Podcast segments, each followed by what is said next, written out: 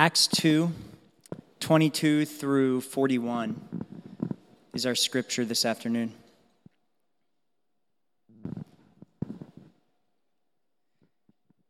Men of Israel, hear these words Jesus of Nazareth, a man attested to you by God with mighty works and wonders and signs that God did through him in your midst, as you yourselves know. This Jesus, delivered up according to the definite plan and foreknowledge of God, you crucified and killed by the hands of lawless men. God raised him up, loosing the pangs of death because it was not possible for him to be held by it. For David says concerning him, I saw the Lord always before me, for he is at my right hand that I may not be shaken. Therefore my heart was glad, and my tongue rejoiced. My flesh also will dwell in hope. For you will not abandon my soul to Hades, or let your Holy One see corruption. You have made known to me the paths of life. You will make me full of gladness with your presence. Brothers, I may say to you with confidence about the patriarch David that he both died and was buried, and his tomb is with us to this day. Being therefore a prophet, and knowing that God had sworn with an oath to him that he would set one of his descendants on his throne, he foresaw and spoke about the resurrection of the Christ, that he was not abandoned to Hades nor did his flesh see corruption. This Jesus God raised up, and of that we are all witnesses.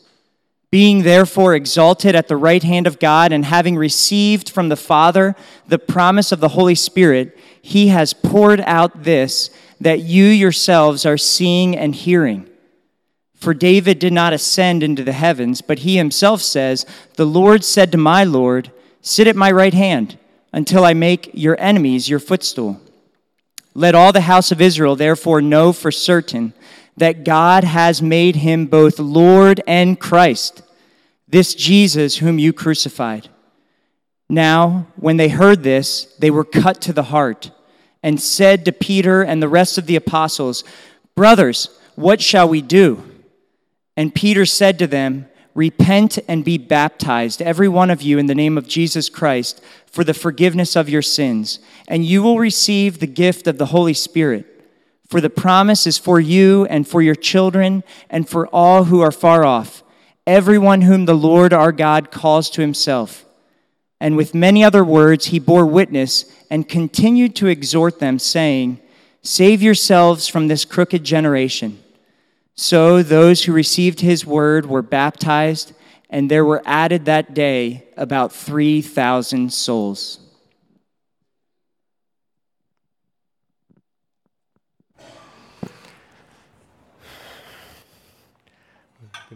Good afternoon, Risen Hope. It's good to be together. Let me just pray for us briefly. God, be glorified by the worship of your people, by the reading of your word by the announcements that are made, and now through the preaching of your word. In Jesus' name, amen.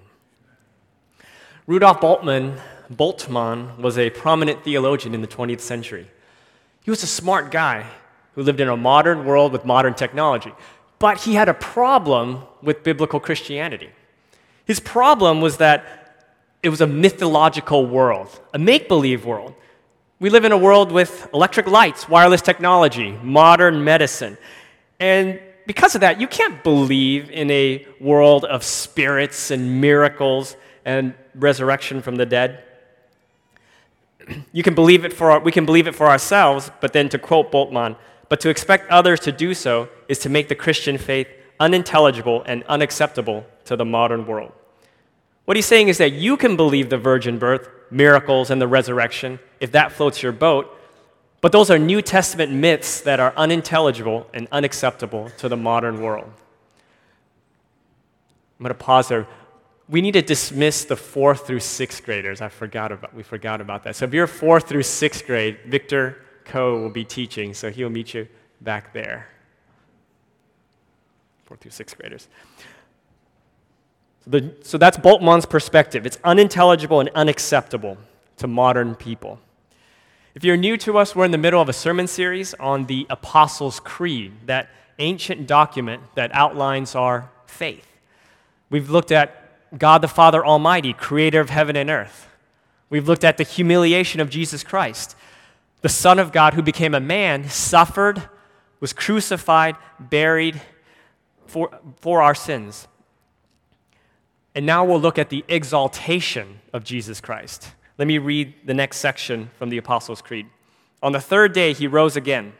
He ascended into heaven. He is seated at the right hand of the Father, and he will come to judge the living and the dead. Today, we'll look at the first three parts of the exaltation, and then we'll talk about the return of Christ next week. It matters whether or not, does it really matter, though, whether or not Jesus rose, he ascended, and he's seated at the right hand of the Father? Bultmann would say, no. Well, it can be true for you, but it doesn't really matter because it didn't happen. And in our culture, there's so many different religions, so many different beliefs. And our culture says if it's true for you, that doesn't make it true for everyone. What we're going to learn from our text from Acts 2 is that it is true whether we believe it or not, and it absolutely matters whether these things happen the resurrection, the ascension, the session of Jesus, session meaning seated at the right hand, prove that he is both Lord and Christ, and that demands a response. So the resurrection, ascension, and session of Jesus prove that he is both Lord and Christ, and that demands a response. Before we go any further, we need to remember who we're talking about. When we, this is the humiliation and exaltation of no mere man long before Jesus was conceived by the Holy Spirit, born of the Virgin Mary, he is the pre existent Son of God. That means he is the Almighty One who is co equal, co eternal, co-existent with the Father and the Spirit. One God, three persons. Second person of the Trinity. In his humiliation, the Son of God voluntarily took on a human nature. It's this addition by subtraction that we heard about from Joel a couple weeks ago. So, this means that the independent God who has no needs became a human being who needed food, clothing, shelter. The infinite God who can't be contained by anything became a human being who was limited by space and time. The immortal God who cannot die became a human being so he could lay down his life for his people. So, in the exaltation of Jesus Christ, the glory that Jesus had that was rightfully his from eternity past is now given to him as the God man. We need to remember that. We need to remember who we're talking about the pre existent, the eternal one, the Son of God, before we explore what he's done. We've got to remember who he is. So if your Bible isn't open to Acts 2, please turn there. We're going to be looking at this chapter. It's the day of Pentecost, 50 days after the, the Passover lamb, Jesus Christ has died. And Peter reminds his listeners that they have rejected the Messiah. They crucified and killed him by the hands of lawless men. But that's not the end. Look at verse 24. God raised him up, loosing the pangs of death, because it was not possible for him to be held by it. Jesus Christ was resurrected physically and bodily to a new and different kind of body. It wasn't like his old body. The old body was ruled by disease, decay, and death. It wasn't like the other, other resurrections in the Bible. You think of all the other people who have been raised from the dead. All of them had to die a second time. When they were resurrected, it was only a temporary extension of life. Lazarus, he died and then was raised by Jesus Christ. But then many years later, he died again and had a second funeral. But the resurrection of Jesus is different. It's a different kind of body. Let's look at 1 Corinthians 15 42 and 43. So it is with the resurrection of the dead. What is sown is perishable, what is raised is imperishable. It is sown in dishonor, it is raised in glory. It is sown in weakness, it is raised in power. So, Jesus, in his resurrected body, has this imperishable, imperishable body that's raised in glory and power, a body that is built to last. And it was a physical body. Do you remember? After he rose from the dead, he met with his disciples. He ate fish. He had a meal with them. They could put his they could put their hands in the hands and feet of Jesus Christ. It was a physical body. Verse 24 says, not possible. Not possible. It was impossible for death to hold or to control or to have dominion over Jesus. Why was it not possible? Why was it impossible? Well, because of who Jesus is. Jesus Christ is the all powerful creator and Lord. He said, I am the resurrection and the life. He said, I lay down my life that I may take it up again. No one takes it from me. Nothing, not even death, is more powerful than God. But it's impossible not just because of who Jesus is, but what he has done. Jesus, through his ministry, his life and death, he fulfilled all righteousness. He was perfect as his heavenly Father was perfect. So at the end of the day, he earned eternal life. And in his Pentecost sermon, Peter takes the time to explain that this resurrected Christ, this risen Christ, didn't simply come out of nowhere. It wasn't this random historical event. He goes to great pains to show that all redemptive history prepares for and converges upon the person and work of Jesus Christ. That's why it's important, church, for us to know the Old Testament promises so we know how they're fulfilled in the New Testament. Skipping over the old and jumping straight to the new is like starting a mystery novel two thirds of the way through. You're going to be missing a lot of stuff. Now, you can certainly start with the new if you're new to the faith, but you want to work your way to the old as soon as possible, as quickly as possible. Let's look at verse 25 to 27. For David, this is King David, David says concerning him, I saw the Lord always before me for he is at my right hand, that I may not be shaken. Therefore, my heart was glad, and my tongue rejoiced. My flesh also will dwell in hope. For you will not abandon my soul to Hades or the grave, or let your Holy One see corruption. Passages like this, this one is quoted from Psalm chapter 16, they describe the life experience of King David. If you recall the biblical narrative, you know that King Saul, during the last couple years of his life, spent a lot of time chasing after, hunting down, trying to kill David so that he could stop him from being the next king of Israel. And King Saul got really close. In fact, there were times that David was inches from death. But the Lord rescued David out of all those trials, out of all those tribulations. And passages like this in Psalm 16 need to be read within the context of God's promises, the promises that guarantee and undergird the hopes of God, God's people.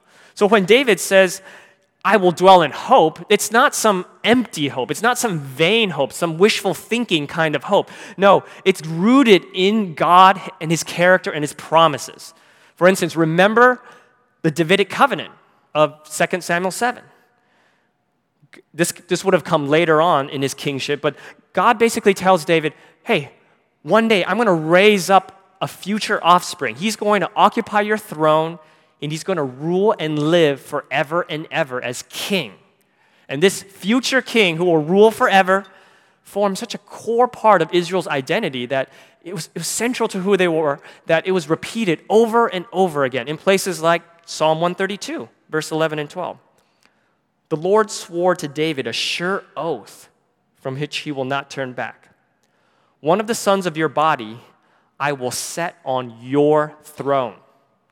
If your sons keep my covenant and my testimonies that I shall teach them, their sons also forever shall sit on your throne. That's the promises of God, and they're going to be fulfilled. But there's a problem. If you look at verse 29 in Acts chapter 2, verse 29. Brothers, I may say to you with confidence about the patriarch David that he both died and was buried, and his tomb is with us to this day. David might have gotten some temporary relief from death. Saul was chasing him around, and the Lord delivered him. But at some point in time, he died. He was buried, and his tomb is with us to this day. And his body, of course, saw corruption, it disintegrated. But the bigger problem is that the line of Davidic kings was broken. The Davidic monarchy started off really promising, but then it entered this downward spiral of disobedience and disaster that eventually ended in exile. The whole country was exiled. There was a loss of everything of the land, of temple, and of course, the kingship. The, the, the line of kings was broken and brought to an end. And yet, the question still remained how would verse 27 be fulfilled? How would God or God's king achieve this victory over the grave, this victory over corruption? Let's look at verse 31 and 32. He, this is again David, he foresaw and spoke about the resurrection of the Christ, that he was not abandoned to Hades, nor did his flesh see corruption. This Jesus God raised up, and of that we are all witnesses. So someone is coming whose life would not end in death, but rather end with resurrection life, new creation life, and that would prove that he is the Messiah, God's Savior. So, does the resurrection matter? Bultmann says the resurrection didn't happen. You can pretend that it didn't, but it didn't happen, so it doesn't really matter. But if the resurrection didn't happen, we'd have to cut out the last half of the Apostles' Creed, right? It would be completely irrelevant. There's no resurrection, no ascension, no future return of Jesus Christ. And of course, there's no Holy Spirit that's poured out no building of the church, no, for, no forgiveness of our sins, and no future resurrection for us. If there's no resurrection, think about it now. That means sin and death still have Jesus Christ pinned in the grave, and they still have dominion over Jesus Christ. And death is the ultimate meaning to life. Life just ends in death, and that's it. If there is no resurrection, let us eat and drink, for tomorrow we die. Let's indulge in every single physical pleasure we can think of because at the end of the day, we're all going to die anyways. If there is no resurrection, there is no Christian faith. So our faith hinges on the resurrection, but did it really happen? Or is it this myth that Bultmann claims it to be? Well, there's many reasons we can believe that the resurrection actually happened, an actual historical event. But let me leave you with, let me give you three. Number one, we know the resurrection happened because God's word is trustworthy and authoritative, and it's recorded the resurrection of Jesus Christ for us, preserved it to this day. God is a speaking God. When he speaks, he doesn't lie, and every time he speaks, he tells the truth. The scriptures record hundreds of eyewitnesses to Christ's resurrection, and the four gospel accounts give us detailed eyewitness testimonies on the resurrection of Jesus one or two people might suffer a hallucination, but you know, not hundreds of people. These are hundreds of people who saw the risen Lord. Number two, the historical evidence confirms the resurrection. It's a fact that Jesus died. The Romans, they were experts in execution, so they made sure their, their criminals died. And it's a fact that the tomb was empty. But how do you explain the empty tomb? Did the Jews and Romans take it? Take the body, steal the body? Well, we know they didn't take it because they would have loved to get their hands on the body of Jesus. Pull out the body of the dead Savior, the dead Messiah, and show all the Christians hey, you guys, Jesus was a fake. He was a poser. He's still dead. Don't believe in him. Well, they couldn't do that because there was no body to produce. And the disciples didn't steal him either. They saw the resurrected Lord and they proclaimed him. They suffered for him and then they died for him. People don't willingly, knowingly die for what they know to be a lie. And number three, the quality of the New Testament manuscripts. The New Testament manuscripts that re- have recorded the resurrection for us are, are dated to the first and, century, first and second century AD. This would have been within a single generation of the actual events. Bultmann didn't do his homework. He wrote off the resurrection as a myth, but myths don't happen overnight. They take a long period of time to develop. The apostles who saw the resurrected Lord, they recorded it. They wrote it down. and it was confirmed by hundreds of eyewitness testimonies. And then it was and it's been passed down to us to this very day. If you want to learn more about the evidence for the resurrection, check out the book which recently became a movie called Case for Christ by Lee Strobel, uh, an atheist who became a believer in the Lord Jesus Christ. So the resurrection happened. It's a historical fact. But now I want to talk about three important things that God accomplished in the resurrection of Jesus Christ justification, vindication, and glorification. Justification, vindication, and glorification. Number one, resurrection. The resurrection proves justification. The word justification means declared righteous. That means Christ was declared righteous, declared right before God. Romans 4:25 says Jesus was delivered up on the cross for our trespasses and raised for our justification. For his atoning work to be effective, Jesus' work would have had to end in life, not death. The resurrection is proof that the Savior was justified. And that's good news for us because that means we're not united to a dead and unjustified Savior, but a living and justified Savior. Thank God that my justification, our justification, doesn't depend on our moral record, but on His. Wayne Grudem writes There was no penalty left to pay for sin, no more wrath of God to bear, no more guilt or liability to punishment. All have been completely paid for, and no guilt remained. It was a declaration of not guilty. that takes us right into the second thing that God accomplished resurrection is vindication. Resurrection is vindication. The Jewish and Roman courts handed down a guilty verdict on Jesus Christ and sentenced him to death like a common criminal before a watching world. But sometimes there's more than meets the eye. Sports referees have this powerful tool called instant replay. The receiver catches the ball. Is it a touchdown or was he out? They're not sure. They pull up the video footage. You got multiple cameras, multiple angles. They zoom in real close. They slow it down frame by frame to see what really happened.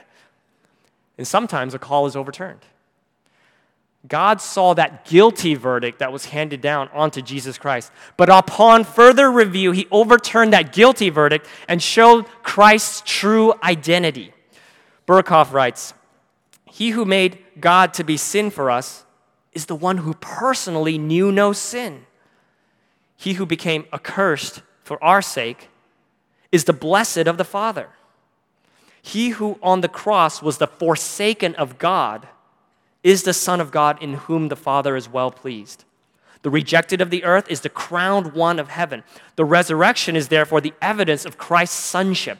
The seed of David, according to the flesh, is declared by the resurrection to be the Son of God with power the resurrection. In the resurrection, God vindicated Jesus Christ, showing the watching world his true identity that, that Jesus Christ had no sin, that he is the crowned one of heaven, that he is the Son of God with power.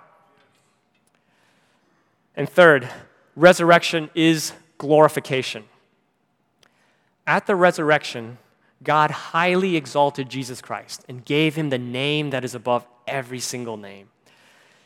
His life didn't terminate on the cross and burial and tomb. Jesus Christ's life ends with eternal life and glorification. And that's good news because that's our destiny also. 1 Corinthians 15 52. For the trumpet will sound, and the dead will be raised imperishable, and we shall be changed. For this perishable body must put on the imperishable, and this mortal body must put on immortality. When the perishable puts on the imperishable, and the mortal puts on immortality, then shall come to pass the saying that is written Death is swallowed up in victory.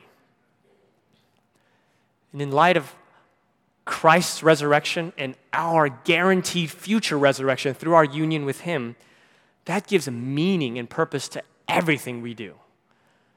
Paul writes in 1 Corinthians 15 58, reminding his audience that Christ rose and we will rise with him. He reminds them to be steadfast, to be immovable, to always be abounding in the work of the Lord, knowing that in the Lord our labor is not in vain.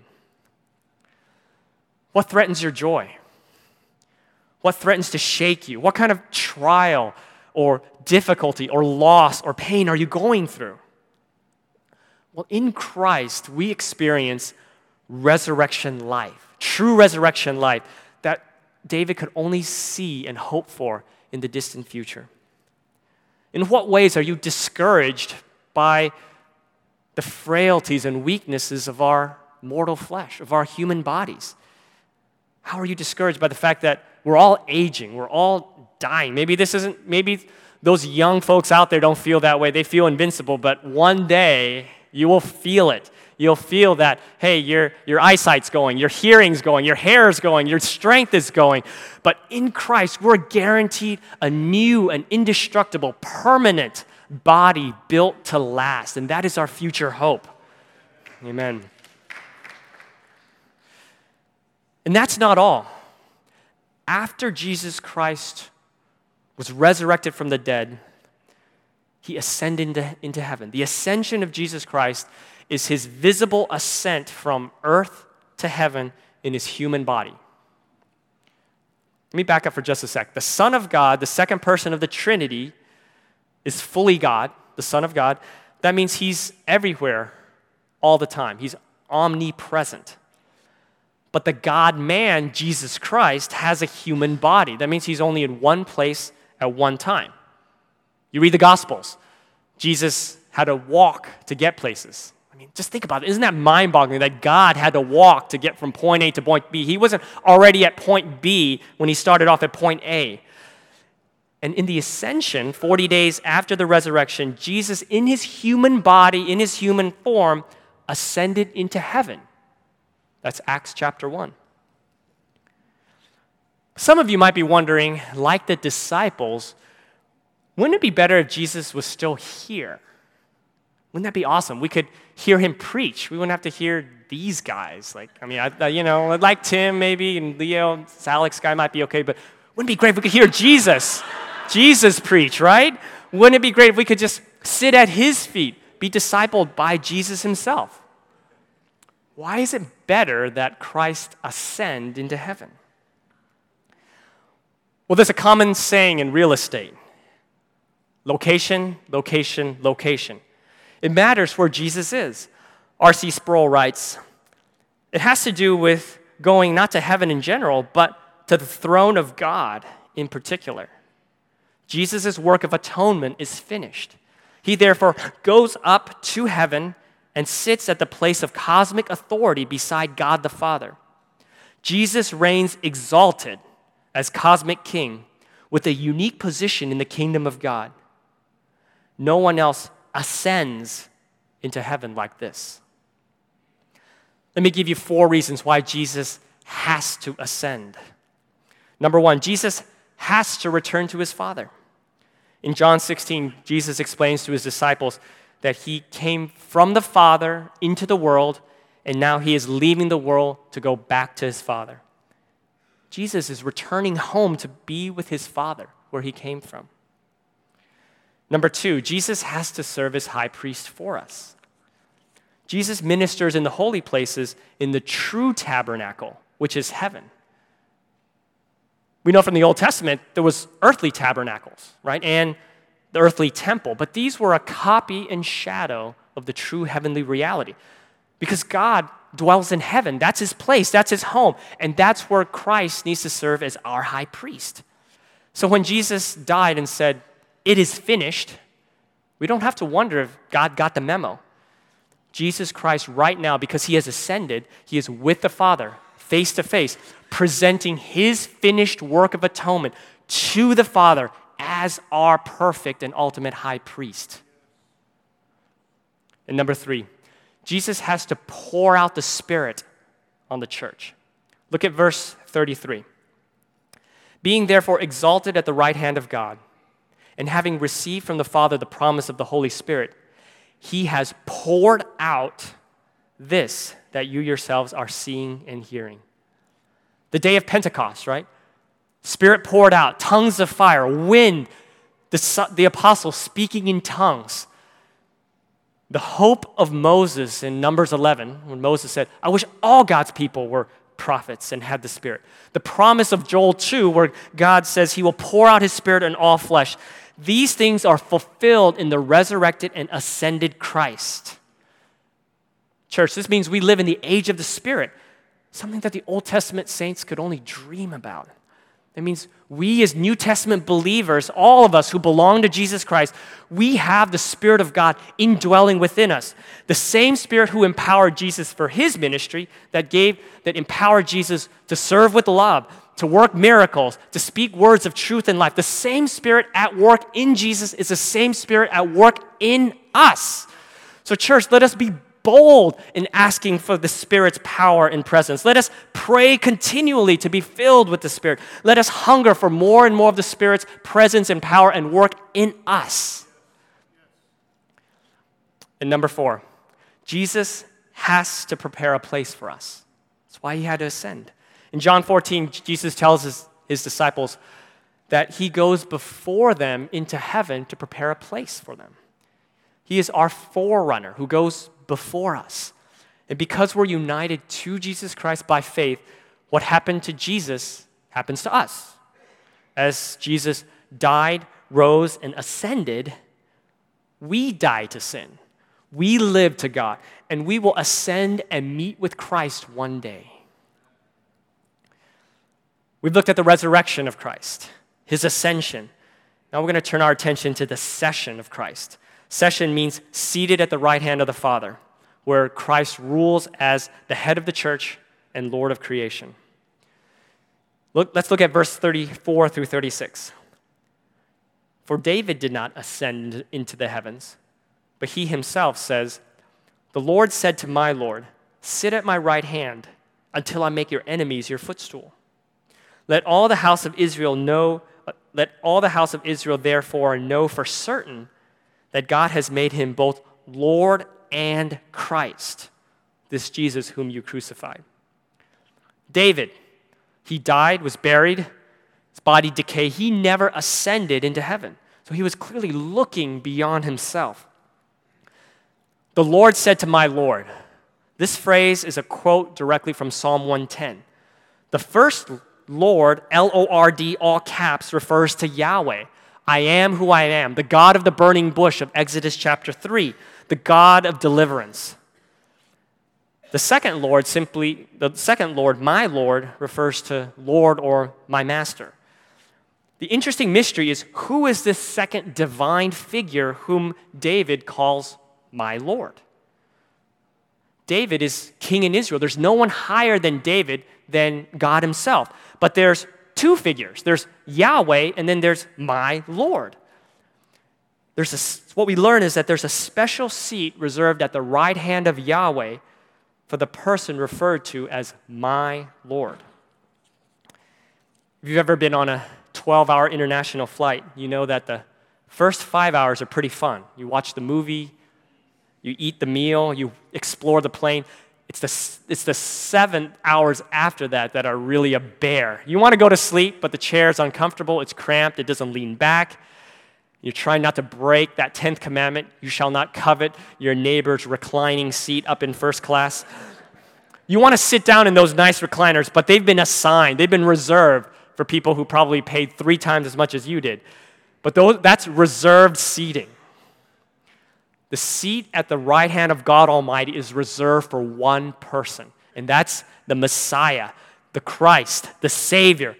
Christ ascends into the heavens to sit at the right hand of the Father in that seat, proving that he is the Messiah, the crucified one, the humiliated one, the one that was put to death and shamed for us, is now Lord and Christ. That's why Jesus can say in the Great Commission in Matthew 28 All authority in heaven on earth has been given to me. He is seated at the right hand of the Father, where his enemies are being made his footstool. And, it's, and it's at the right hand of the Father where Christ carries out his ministry of intercession, where he prays for us. Isn't that amazing to think that Jesus right now is at the right hand of the Father praying for us as his people, the people that he purchased with his own blood? So we can have confidence that there's no condemnation because our high priest is at the right hand of the Father interceding for us. Romans 8:34. Who is to condemn? Christ Jesus is the one who died. More than that, who was raised, who is at the right hand of God, who indeed is interceding for us. And then Hebrews 7:25. Consequently, he is able to save to the uttermost those who draw near to God through him, since he always lives to make intercession for them. He saves his people to the uttermost, and we can know that our salvation is secure and complete because of the one who secured and completed it. And that's a great comfort to us. Because not only is Christ presenting his completed sacrifice to the Father, there's no more condemnation. We know that if God has met that biggest need of ours, he will meet every other need for his people every other need. Jesus prays according to the perfect will of God the Father, and his prayers are always answered. And that's a comfort because our prayers are often so imperfect and incomplete. Louis Berkhof writes It is a consoling thought that Christ is praying for us, even when we are negligent in our prayer life that He is presenting to the Father those spiritual needs which were not present to our minds, and that He prays for our protection against the dangers of which we are not even conscious, and against the enemies which threaten us, though we do not notice it. He is praying that our faith may not cease and that we may come out victoriously in the end. That's what your Savior is doing for you here and now. So, church, Christ died, He rose he ascended and he is seated at the right hand of God the Father. And that demands a response. Look at verse 37 and 38. now, when they heard this, they were cut to the heart. And they said to Peter and the rest of the apostles, Brothers, what shall we do? And Peter said to them, Repent and be baptized, every one of you, in the name of Jesus Christ, for the forgiveness of your sins, and you will receive the gift of the Holy Spirit. The most important question any of us must face is how will we respond to the risen and ascended Christ? Is he your risen and ascended Christ? If you're not a believer here, thank you so much for coming. Thank you for coming to learn about the Savior that we love so much. And the risen and ascended Christ, He's calling you, even today, even now, to repent and be baptized in His name for your forgiveness. He is the living water, He is the bread of life who has met your deepest and greatest need the need for, for you to be forgiven, the need for you to be changed. Will you come to the Savior today if you don't know Him? Come to Him even today, even now. Amen.